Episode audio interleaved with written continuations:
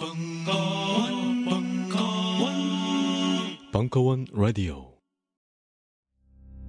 미술, 문학, 건축, 사상, 영화, 전 분야를 발라버리는 본격 예술사 강의. 키치, 팝아트, 그로테스크, 리얼리즘, 듀샹, 카프카, 채플린, 제일 인터내셔널. 이중 하나라도 제대로 알고 싶다면 지금 벙커원 홈페이지로 정윤수 문화평론가의 예술사 특강. 왔노라, 보았노라, 공부했노라. 절찬리 모집 중.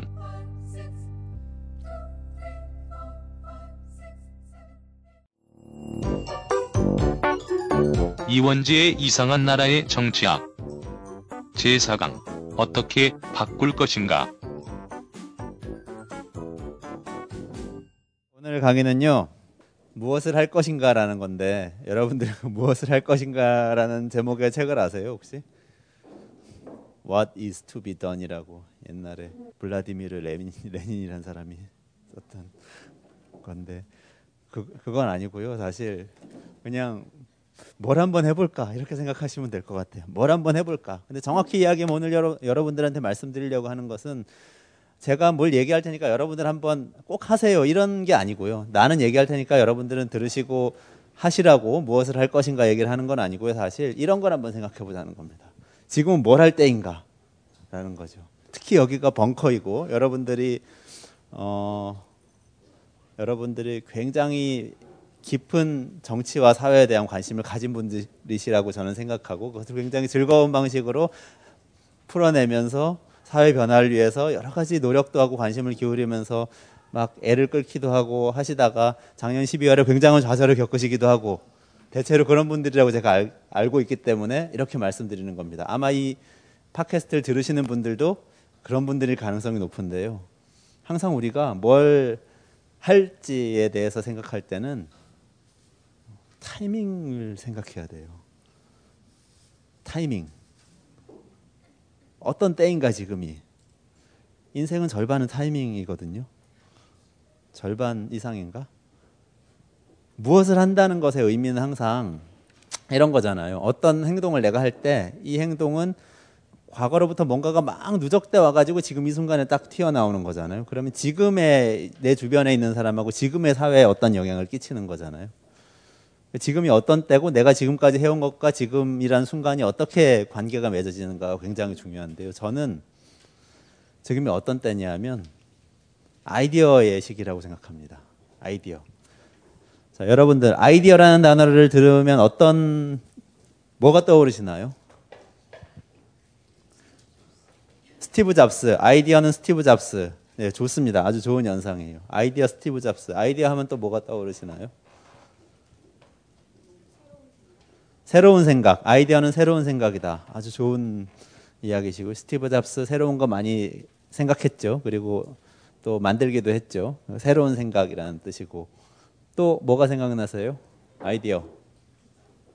아이디어 디자인, 굉장히 좋은 디자인에 대한 생각 뭐 이런 의미이시죠. 이 단어를 다르게 읽을 수도 있어요.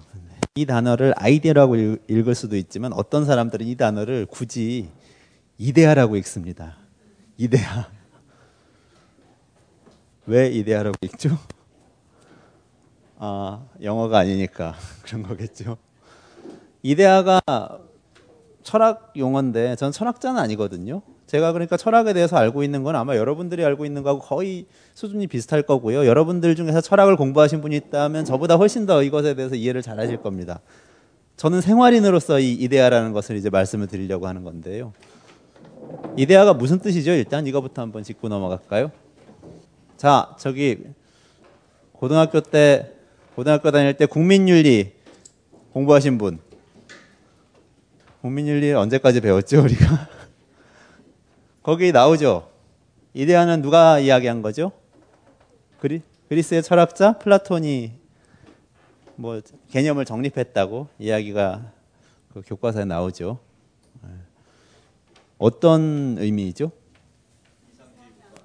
이상주의 국가론을 이야기하면서 나왔다 이런 답이 나왔고 이쪽에서 이상향, 이상향이라고 그 알고 계신 분이 또 계시고 다 그 부분적으로 맞는 이야기인 것 같아요. 제가 이해하기로는 이상향 뭐 어떤 국가를 놓으면 이상주의적인 국가가 될 수도 있겠는데 그냥 간단하게 얘기하면 사물의 본질적인 모습이라고 저는 이해를 하고 있습니다.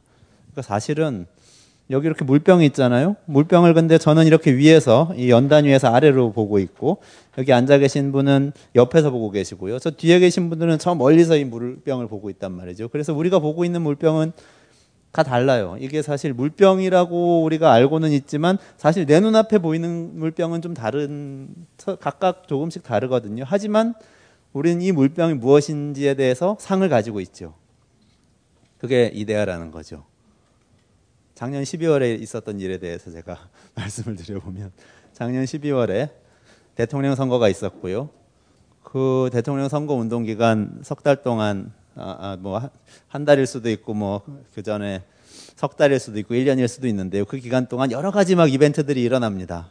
그리고 여러 가지 이벤트들이 일어나는 와중에서 어떤 유력한 새 후보가 나타났고 그 중에 한 후보는 어, 한 후보는 과거에 대통령을 하셨던 분의 딸이고 다른 한 후보는 과거에 대통령을 하셨던 분의 비서실장이었고 다른 한 후보는 기업을 해서 성공하신 분인데 젊은이들한테 굉장히 인기가 좋으신 분이고 이런 상황이었는데 어, 과거에 대통령이었던 분의 따님 그분이 과거 이 새누리당의 후보고 보수 진영의 후보이기 때문에 많은 사람들이 아 게다가 그 아버님도 그렇게 사실 정당한 방법으로 권력을 가지신 분이 아니었고 그렇기 때문에 그분이 대통령이 돼서는 안 된다는 사람이 굉장히 많았어요. 그런 생각을 가진 분들이 많았는데 어쨌든 여러 가지 이벤트가 생기면서 어, 세 명이 다 나오면은 그두 명이 떨어지고 그 여기 계신 분들이 아마도 별로 좋아하지 않으셨던 그분이 대통령이 될 수밖에 없는 상황이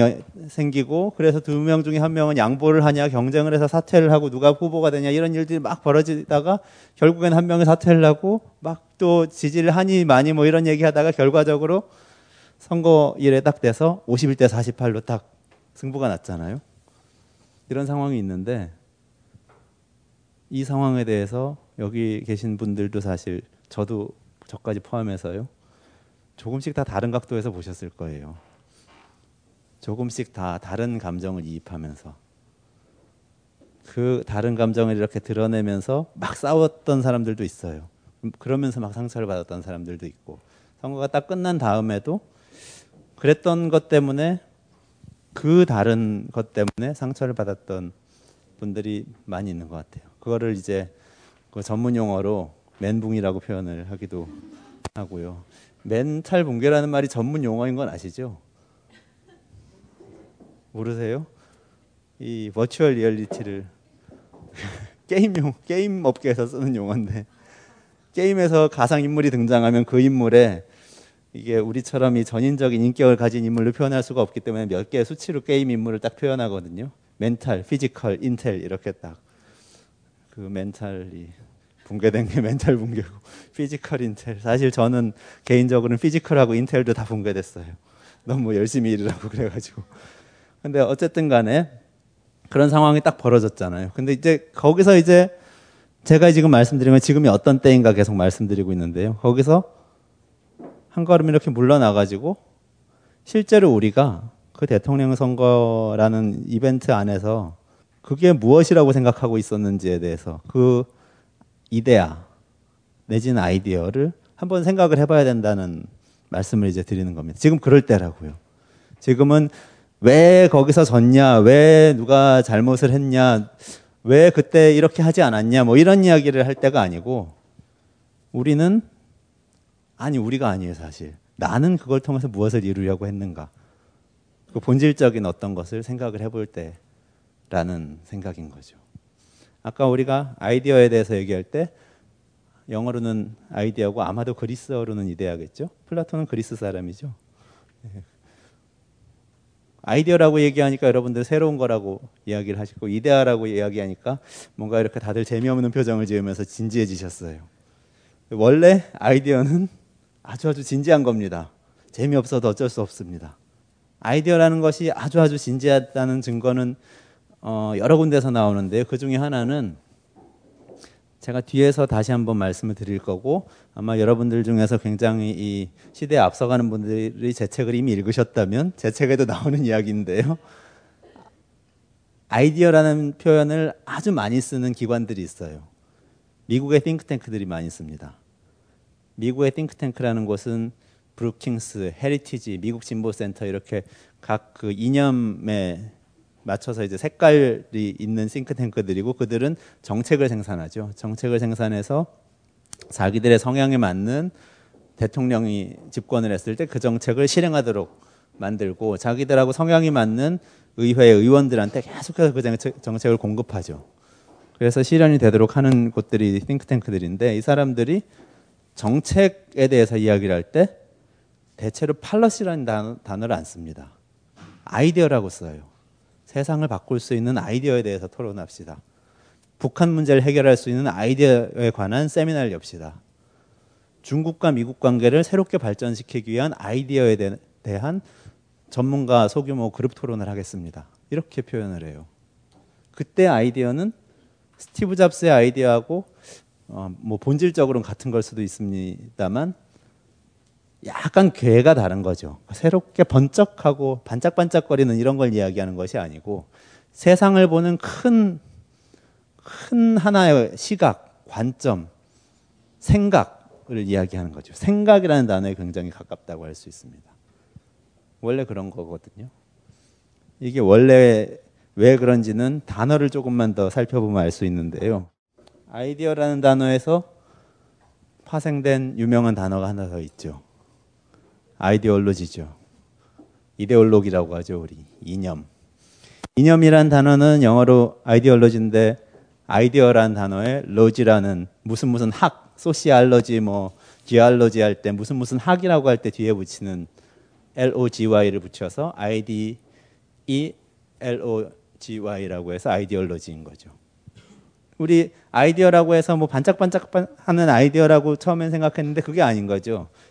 아이디어가 사실 정책을 만드는 밑단에 있는 생각이고 생각이라는 것이 학으로 변할 때 그 이데올로기가 되는 거죠. 체계를 갖췄을 때 그건 세상을 움직이는 하나의 원리인 거죠. 이데올로기라는 건 그런 거잖아요. 플라톤 얘기를 조금만 더 하면요. 제가 그냥 이해하는 방식으로 말씀드릴게요. 혹시 철학 좀 아시는 분 계시면은 제 이야기를 교정해 주시거나 좀 그 반론을 펼치거나 해 주셔도 좋을 것 같아요. 보완해 주시면 더 좋고. 플라톤은 이데아를 인식하는 데 세 가지 방법이 있다고 합니다. 첫 번째는 상기하는 것. 이 사람은 어 우리는 원래 그 영혼의 상태에서 이데아라는 것을 그러니까 사물의 절대적인 상태를 다 알고 있었다고 가정하고 있었죠. 우리가 잊어버렸는데 잊은 것들을 상기받으면서 이 사물의 원형을 생각을 할 수 있다. 인식을 할 수 있다. 그리고 두 번째는 변증인데요. 변증. 이거는 계속해서 생각해서 그것이 무엇인지 생각하고 생각하고 생각해서 그것을 알아낼 수 있다. 인식할 수 있다고 얘기했고 세 번째 방법이 사랑입니다. 사물을 그 대상, 내가 인식하고자 하는 대상을 계속 사랑하고 개입하고 그런 과정에서 이 사물을 인식할 수 있다고 이야기합니다. 이데아, 그러니까 아이디어를 인식하는 방법, 아이디어를 만나는 방법에 대해서 플라톤이 이렇게 얘기한 거죠. 저는 이게 우리한테 아주 아주 우리 모르겠어요. 여러분들한테도 그러기를 바랍니다만 저한테는 아주 아주 큰 이 번쩍하는 깨달음을 줬습니다. 내가 지난 12월에 있었던 일 그리고 지금 내가 지금 우리 사회의 이 상황에 대해서 제대로 인식을 하려면 이데아를 인식하는 것처럼 뭔가 인식을 하려면 그리고 나서 아 우리가 미래에 우리가 그 계속해서 소셜 픽션에 대해서 이야기했듯이 미래는 이런 모습이 되면 좋겠다고 아이디어를 생각할 때 이 대상을 정말 사랑해야 되겠구나 이런 생각을 했어요. 이건 교육받아서 될 수, 교육받아서 내가 알고 있던 걸 상기해서 알 수 있는 것이 아니고 가만히 앉아서 계속 생각한다고 되는 것은 아닌 것 같아요. 개입을 하는 과정에서 뭔가 그게 사랑하는 과 정이죠. 플라톤식으로 말하면 그 과정에서 뭔가 이데아라는 걸 만들어낼 수 있겠다. 아이디어를 생각해낼 수 있겠다. 이런 생각을 했습니다. 그러면 아이디어를 좀 더 생각해 보죠. 지금 아이디어 라지니까 이데올로기라고 이야기하면 지금 한국 사회를 지배하는 이데올로기는 뭘까요? 종북주의. 아 그러면 지금 종, 종북주의 종북주의자가 집권하고 있어야 되는 건데 종북주의. 네. 종북주의. 또 우리를 지배하고 있는 이데올로기가 뭘까요? 지배 이데올로기란 건 뭘까요? 그나저나 나한테 지배 이데올로기는 뭐죠? 저한테 지배 이데올로기는 이런 거인 것 같아요. 어떤 사람들은 아, 내가 뭘 하려고 그러는데 정부에서 그거 하면 잡아간대 하고 얘기하면서 하는 게 지배 이데올로기라고 해요. 과거에는 그랬는지도 몰라요. 근데 저는 지금은 그런 그걸 별로 느끼지 못합니다. 그러니까 국가의 제, 법이나 제도를 통해서 누군가가 나를 지배하고 있다는 것을 평소엔 별로 느끼지 못해요. 근데 살아가면서 항상 느끼는 지배 이데올로기가는 이런 겁니다. 대체로 내가 뭔가를 하려고 그러는데 어떤 사람이 그게 안 되는 이유에 대해서 이야기를 합니다. 근데 그 이유를 이야기했을 때 내가 반박할 수 없는 어떤 거. 그게 지배 이데올로기인 것 같거든요. 똑같은 논리인데 내가 뭘 한다고 그랬을 때 그 사람이 안 된다고 그랬는데 그건 납득하지 못하고 내가 반박할 수 있어. 그러면 지배 이데올로기는 아닌 것 같이 느껴요, 저는. 그런 관점에서 우리의 지배 이데올로기는 저는 이런 것 같아요. 먹고 사니즘. 먹고 사니즘이 우리의 지배 이데올로기인 것 같습니다. 왜냐하면 제 경험은 이렇습니다. 예를 들어서 제가 삼성경제연구소를 다니다가 그만두고 한겨레경제연구소를 만든다고 했을 때 사람들이 너 도대체 왜 그러니? 이렇게 묻는단 말이죠. 그랬을 때 뭐라고 뭐라고 제가 설명은 하는데 되게 공색하더라고요. 멋있게 설명은 하죠. 이게 어 이렇게 설명할 수도 있죠. 2000, 2006년 당시에 엑스파일 사건이 터졌고 삼성에서 어, 회장님이 그일 청문회 출석하지 않기 위해서 해외로 나갔다가 공항을 통해서 들어오면서 휠체어를 이용을 하셨는데 그 휠체어 공항에서 다 여러분들 요청하시면 휠체어 이용할 수 있습니다. 정말로요. 저는 휠체어를 이용하고 들어오시면서 8천억 원을 국가를 위해서 내놓으면서 이걸로 사회공헌 활동을 하겠다고 말씀을 하시고 그걸로 삼성의 사회공헌 활동이 본격화되는데 저는 그때 사회공헌 활동을 맡은 연구원이었거든요. 삼성경제연구소에서. 그래서 아 그런 걸 보면서 이 사회 책임 경영, 사회 공헌 활동 이런 게 내부에서는 잘 하기가 어렵겠다. 나가서 독립적으로 해야 되겠다. 이런 생각을 했죠. 라고 설명할 수도 있고요.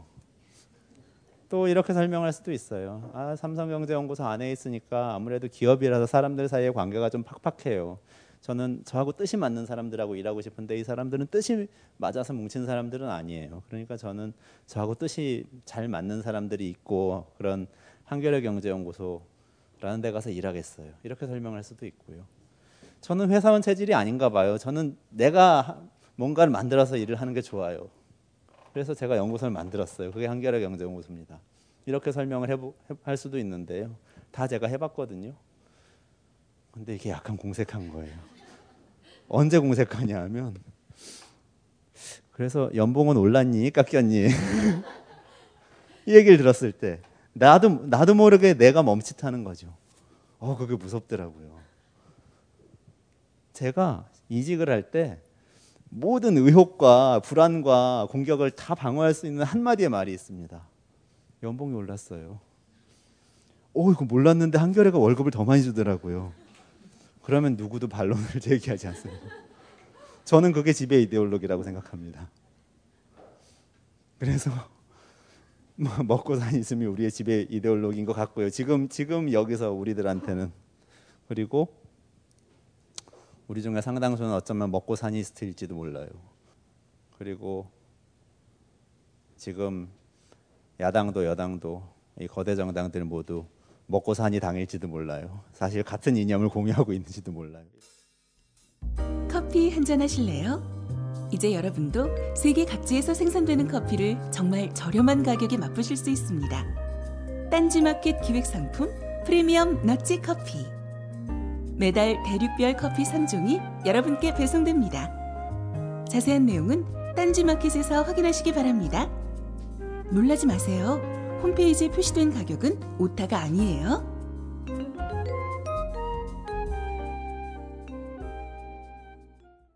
예를 들면은 예를 들면 이데올로기란 이런 거라고 제가 말씀드린 거예요. 그러면 어, 제가 이제 지금 이런 고상한 얘기를 했잖아요. 우리 지금은 잠깐 걸음을 멈추고 뭔가를 실천할 것인지 뭐 고민한다거나 과거에 누가 뭘 잘못했는지 이 정당성을 따져 묻거나 이런 걸 할 때가 아니고 본질을 이해하고 미래를 생각할 때다. 아이디어와 이데올로기의 시기다라고 이야기를 했잖아요. 그렇게 얘기했으니까 분명히 이제 누군가 물어볼 거예요.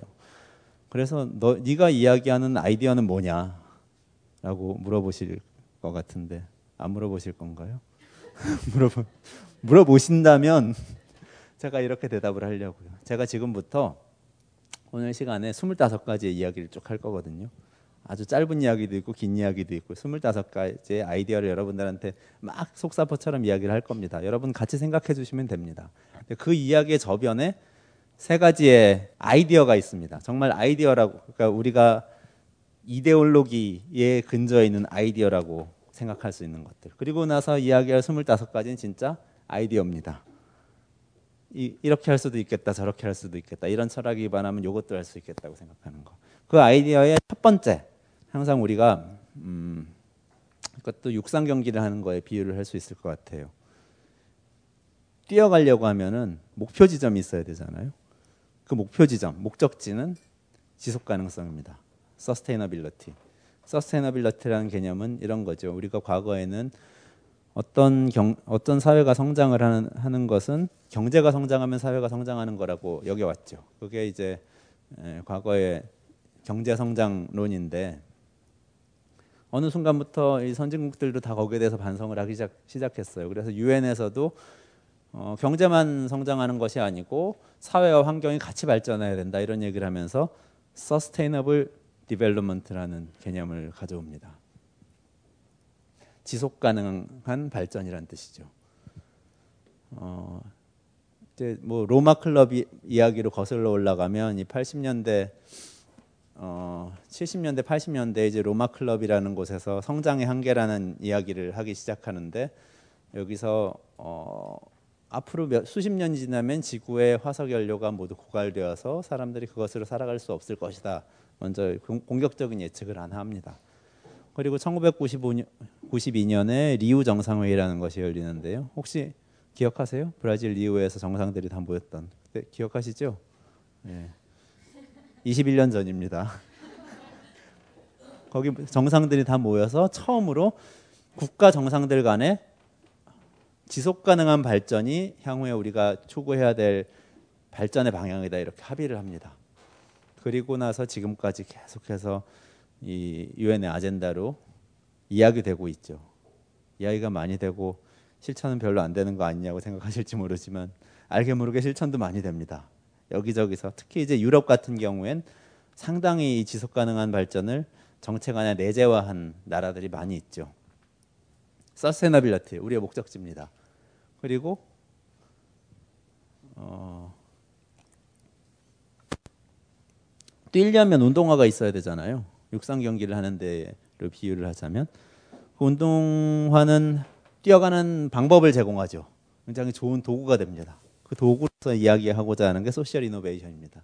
소셜 이노베이션이라는 개념은 최근에 어, 우리가 지난 강에서 많이 이야기했던 개념이기도 하고 최근에 뭐 서울시라든지 여러 지자체에서 많이 이야기하고 있는 개념이기도 한데요. 여기서는 어떤 사회 문제를 해결하는데 지금까지의 방법처럼 국가 혼자서 해결하거나 또는 NGO 혼자서 해결하거나 아니면 기업이나 시장에게 맡기거나 이런 방법으로는 잘 지금의 문제들은 해결되지 않는다. 그렇기 때문에 어, 다양한 섹터가 와 다, 다양한 원리가 많이 결합된 그런 새로운 혁신적인 방법을 계속 유연하게 찾아야 된다. 이런 개념이라고 보시면 됩니다. 그래서 나온 개념들이 사회적 기업이라든지 뭐 협동조합이라든지 비영리 섹터에서의 혁신적인 활동들 뭐 이런 것들이 나오게 되죠. 공유 경제 개념도 나오고요. 뭐 마을 기업 개념도 나오고 뭐 여러 가지가 나옵니다.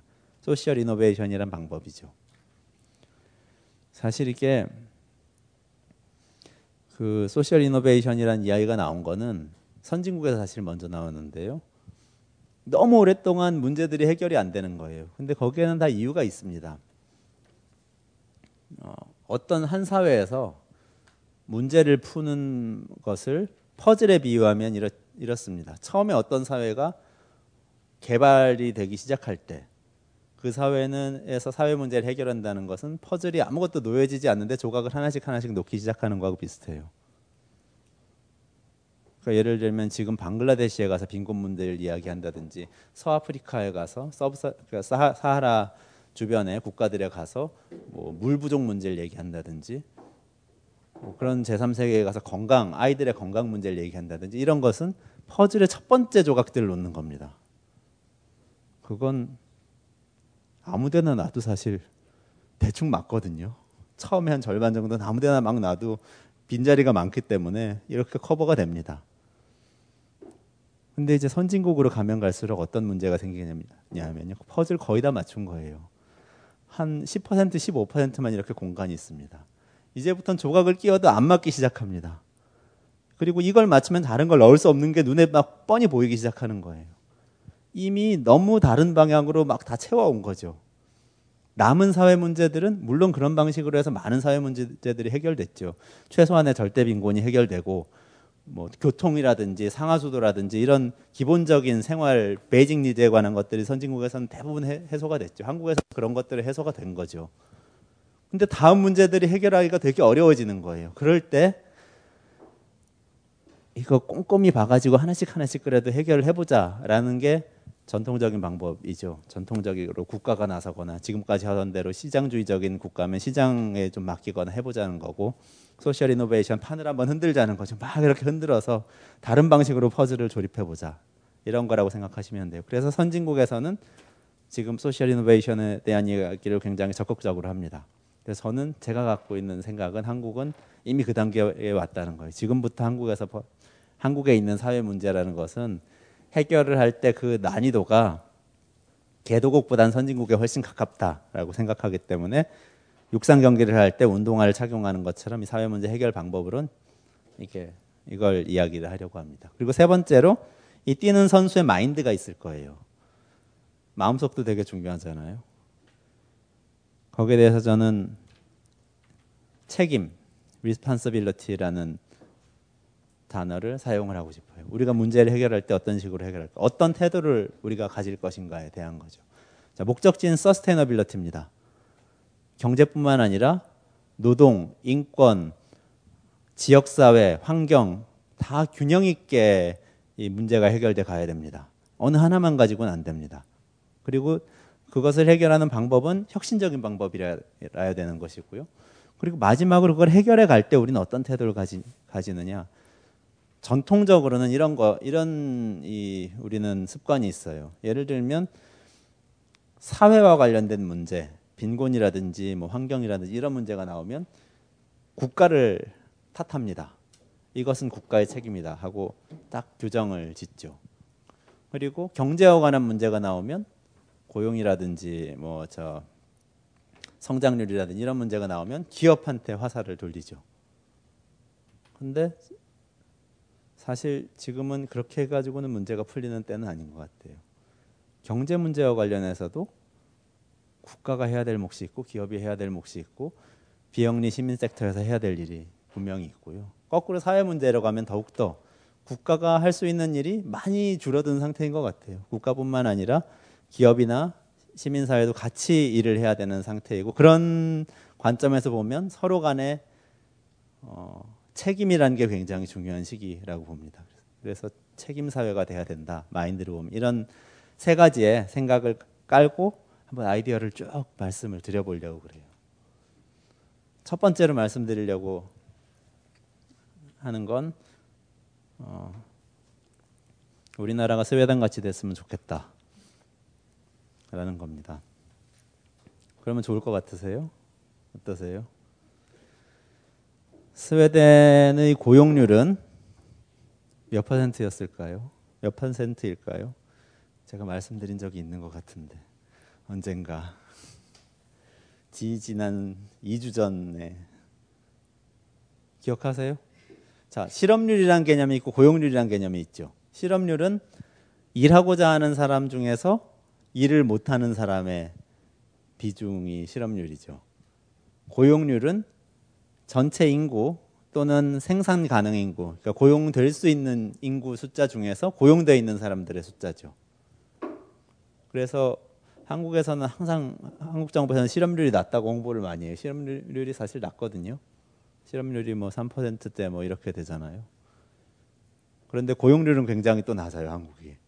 63% 뭐 그 생산 가능 인구만 놓고 따지면 63% 정도가 되는데 일하고자 하는 사람 숫자가 적게 나타나거든요. 한국에서 조사, 를 하면. 그러니까 어 실업률이 낮다고 이야기를 하는데 고용률도 낮은 거예요. 그래서 제대로 된 숫자라고 볼 수 없죠. 사실 한국에서는 고용률을 보는 게 나, 맞아요. 한국은 63%인데 스웨덴은 네? 네, 뭐라고 하셨죠? 80. 네, 80% 맞았습니다. 특별히 이상한 나라의 정치학을 선물로 드리겠습니다. 아주 어려운 걸 맞추셨기 때문에 감사합니다. 네, 아직 한 권 남았습니다. 그리스 인생학교. 80%가 나 되는데요. 그런데 연간 노동 시간으로 따지면 한국은 2100시간에서 2200시간 사이고 이 나라는 1400시간 언저리란 말이죠.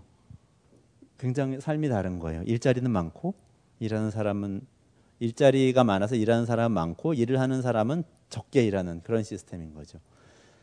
이렇게 되니까 자연스럽게 어떤 결과가 나올까요? 소득 수준이 비슷합니다. 소득 수준은 뭐 연간 어, 대부분의 직종에서 1인당 평균 국민소득 정도에서 위아래로 큰 편차가 나지 않는 그런 상황인 거죠.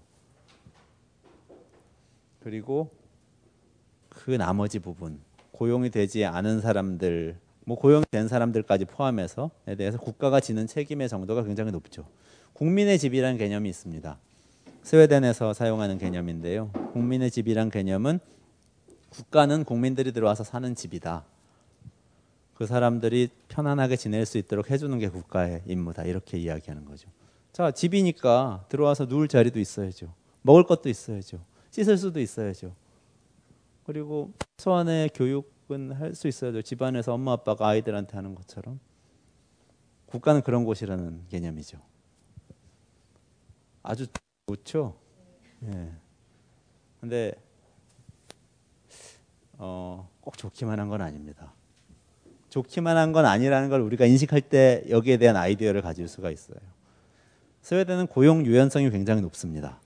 고용 유연성이라는 개념은 아주 이, 이 표현이 너무 세련되기 때문에 사람들이 잘 잘 뭐 그 마음으로 뭐잘 닿아오지 않는데 잘리기 쉽다는 거죠. 일 못하면 잘릴 수 있다. 기업의 상황에 따라서 인원은 왔다 갔다 할 수 있다. 그런 얘기입니다. 그리고 어, 짧은 노동 시간, 많은 일자리, 평등한 소득 시간, 소득 수준 이게 의미하는 바는 내가 대학 교수가 되더라도 나의 연봉이 택시 기사하고 크게 차이가 안 날 수도 있다 이런 거죠.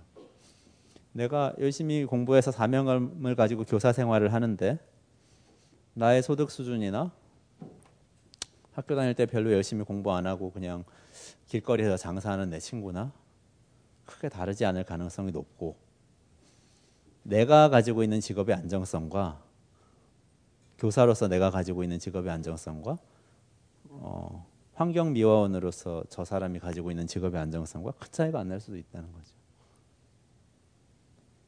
그래도 괜찮을까요?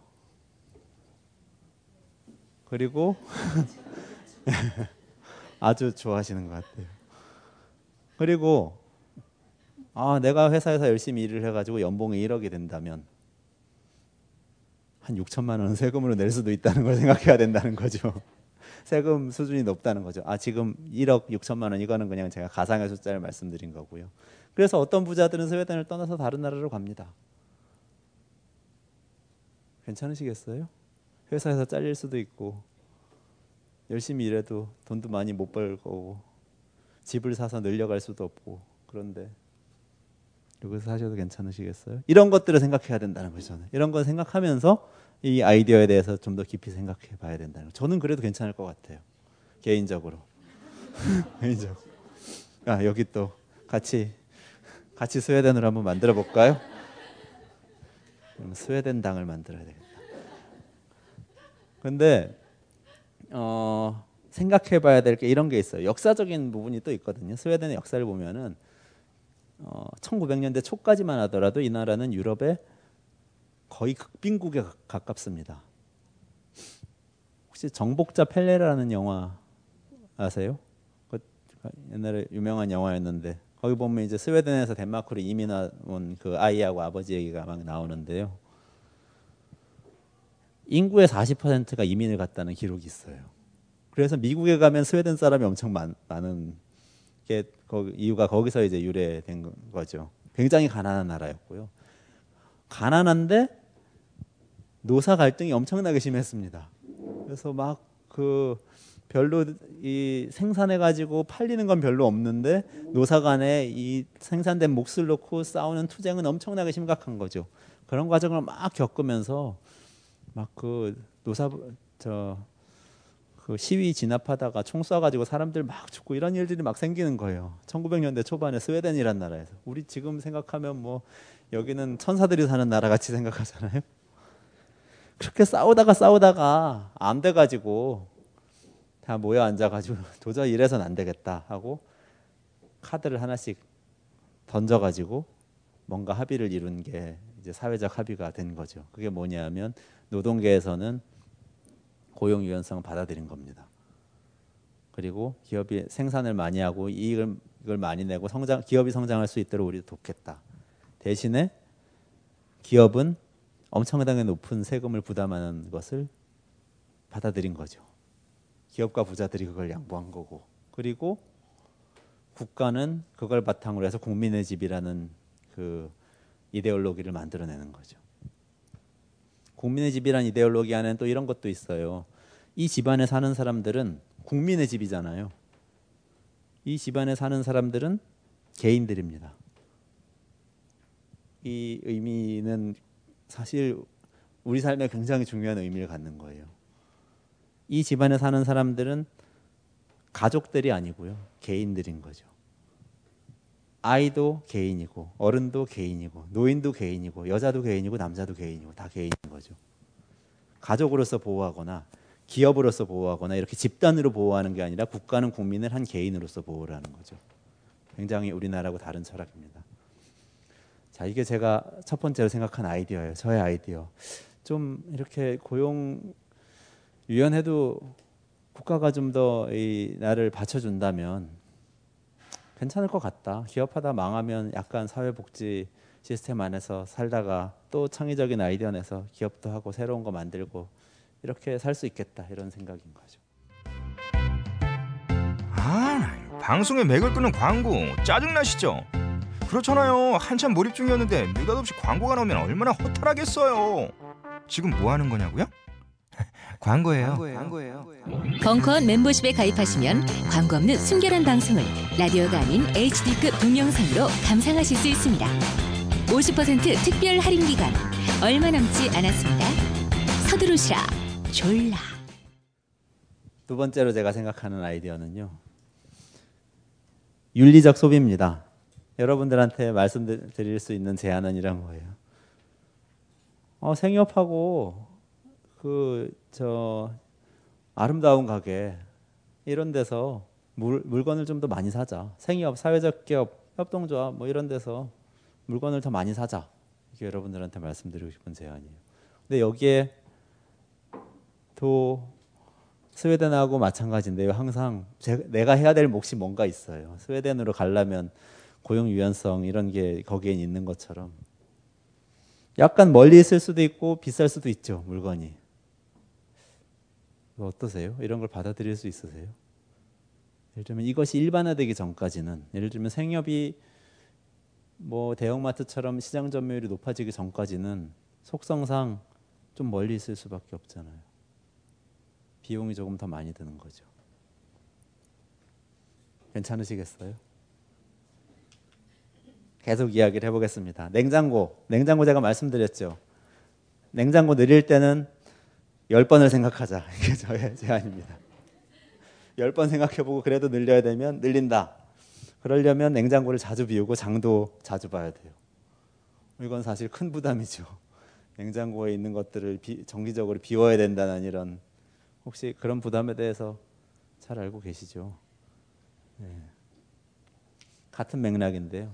대형 마트에 가는 횟수를 한 달에 한 번을 줄이자. 이게 제 제안입니다. 자, 윤리적 소비부터 시작해서 계속 말씀드리고 있죠. 생협에서 소비를 좀 더 많이 하면 또 동네에서 가, 가까운 가게에서 소비를 좀 더 많이 하게 되면 물건을 자주 사야 되는 문제가 생기는데 이것은 문제인 동시에 조금 더 자주 그 소비를 하게 되기 때문에 자주 냉장고를 비울 수 있게 돼요. 저장 공간이 덜 필요하고 냉장고를 늘리지 않을 수 있어요. 그러니까 이런 시스템이 이제 내 삶에 딱 구축이 되면 대형마트 가서 뭔가 많이 사오는 것은 덜 해도 되는 거죠. 그런데 거기에도 또 비용이 들죠. 시식을 못 한다는 거. 그 엔터테인먼트가 사라진다는 거죠. 엔터테인먼트는 딴 데서 찾아야 되는 거죠. 그리고 뭔가 우리가 모임을 하고 이야기를 할 때 항상 옛날에는 별다방이나 콩다방을 많이 갔는데 요즘은 어떤 다방을 많이 가나요? 네? 예, 개인이 하는 카페.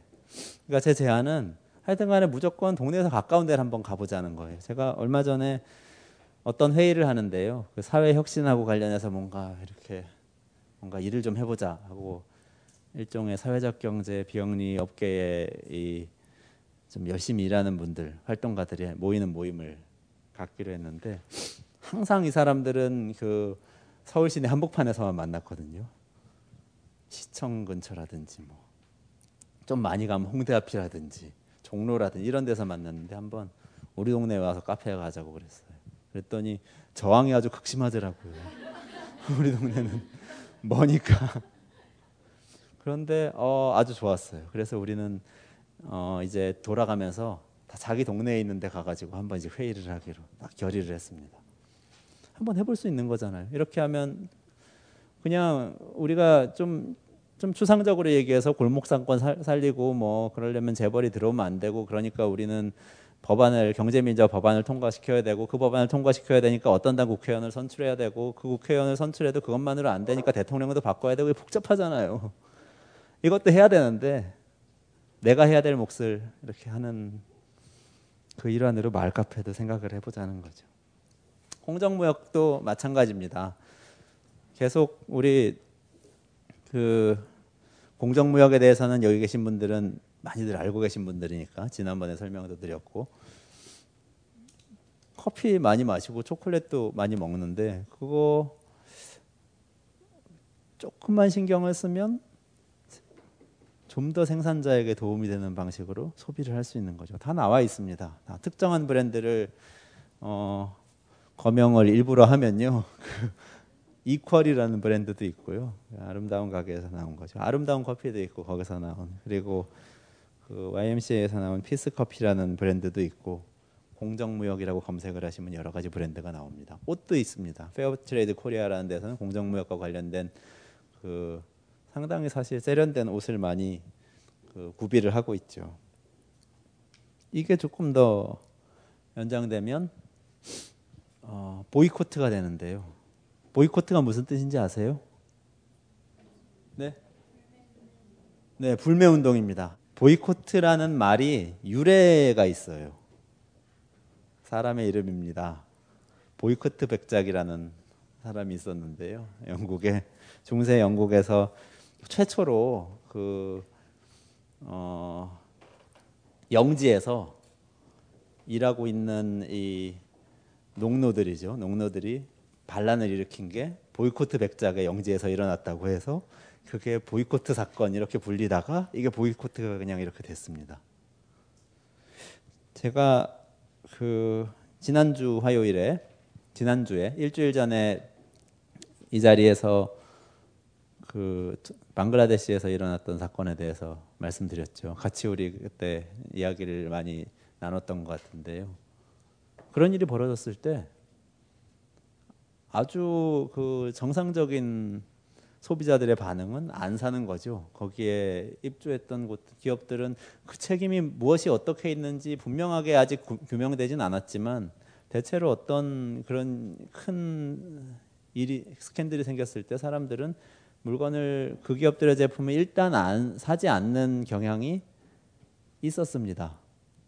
많이 없어졌어요. 그 경향이. 그런 우려에 대한 그 이야기가 최근에 그 영미권에 있는 매체에서 막 나오더라고요. 예를 들면 과거에 1970년대에 나이키가 파키스탄에서 아동 노동을 시킨다는 어린이가 축구공을 꿰매고 있는 사진이 라이프지에 보도되면서 그게 알려졌을 때 나이키의 매출은 급전직하고 주가는 하락하고 막 이런 일들이 벌어졌었거든요.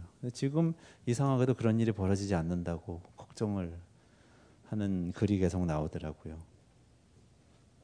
근데 그런 행동이 사실 기업을 많이 변화를 시키죠. 그게 어 그거 자체가 기업을 기업이 기업을 망하게 한다거나 이런 일은 사실 드문 것 같아요.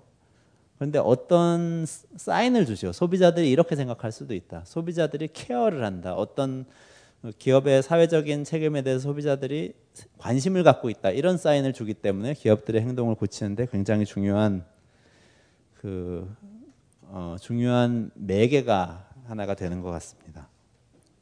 보이코트의 유래에 대해서 말씀드렸는데 그 유래를 해서 한 걸음 발전해서 나온 단어가 buycott라는 거죠. 구매 운동이죠. 괜찮은 기업, 착한 기업의 제품을 적극적으로 사자, 거꾸로인 거죠.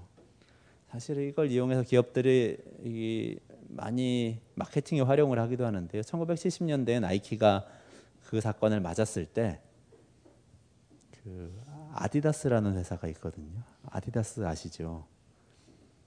아디다스가 우연인지 필연인지 그 나이키가 그 일을 겪고 있기 좀 전부터 여러 해 전부터 인권 단체를 지원하는 일을 막 하고 있었어요.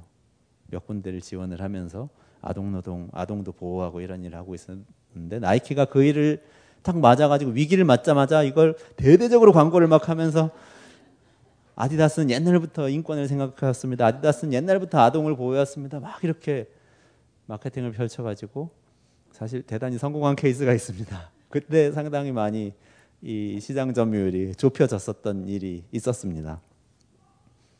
근데 뭐 기업 쪽에서 그렇게 하는 것을 조금 얄미워 보이긴 하지만 어쨌든 간에 소비자가 케어한다는 거 보여주려면 그것이 뭐 나이키와 아디다스 차이는 큰 차이는 아닐 거예요. 하지만 작은 차이가 있더라도 거기 관심이 있다는 거 보여주는 것은 사는 거죠. 이렇기 때문에 우리가 산다. 조금 더 나가면 아까 제가 공정무역과 어, 그 생협 이야기하면서 말씀드렸다시피 대안적인 조직이 만드는 제품들을 적극적으로 사는 거죠. 그 일을 우리가 해야 되는 거죠. 바이코트입니다. 기부를 좀 더 많이 하시고요. 뭐 여기 수강료 기부하는 거 다들 아시죠? 하고 계세요? 저는 근데 이런 데 좀 더 많이 했으면 좋겠어요. 어떤 가치를 옹호하기 위해서 활동하는데 그리고 그 가치가 좀 더 새로운 곳, 새로운 것인 곳 그런 곳에 좀 더 기부를 많이 하면 좋겠습니다.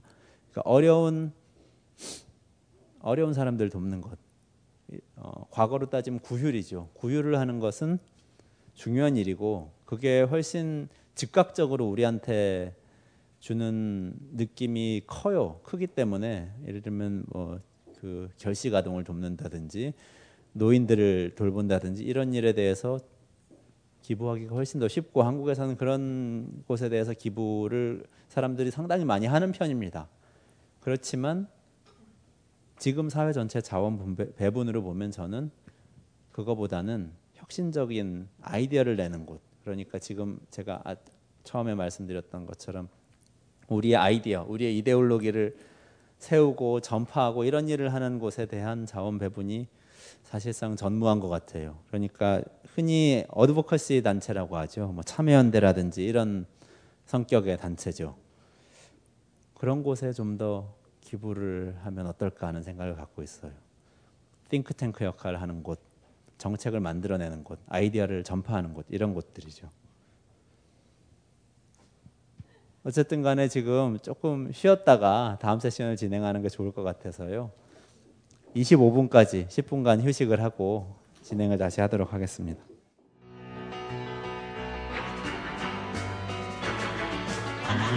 재즈와 락, K-팝과 클래식, 장르와 시공을 초월하여 대중문화의 흐름을 뒤바꾼 음악 이야기.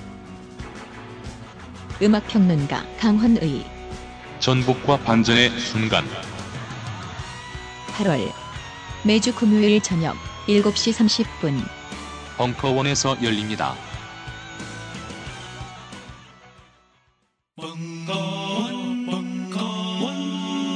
벙커원 라디오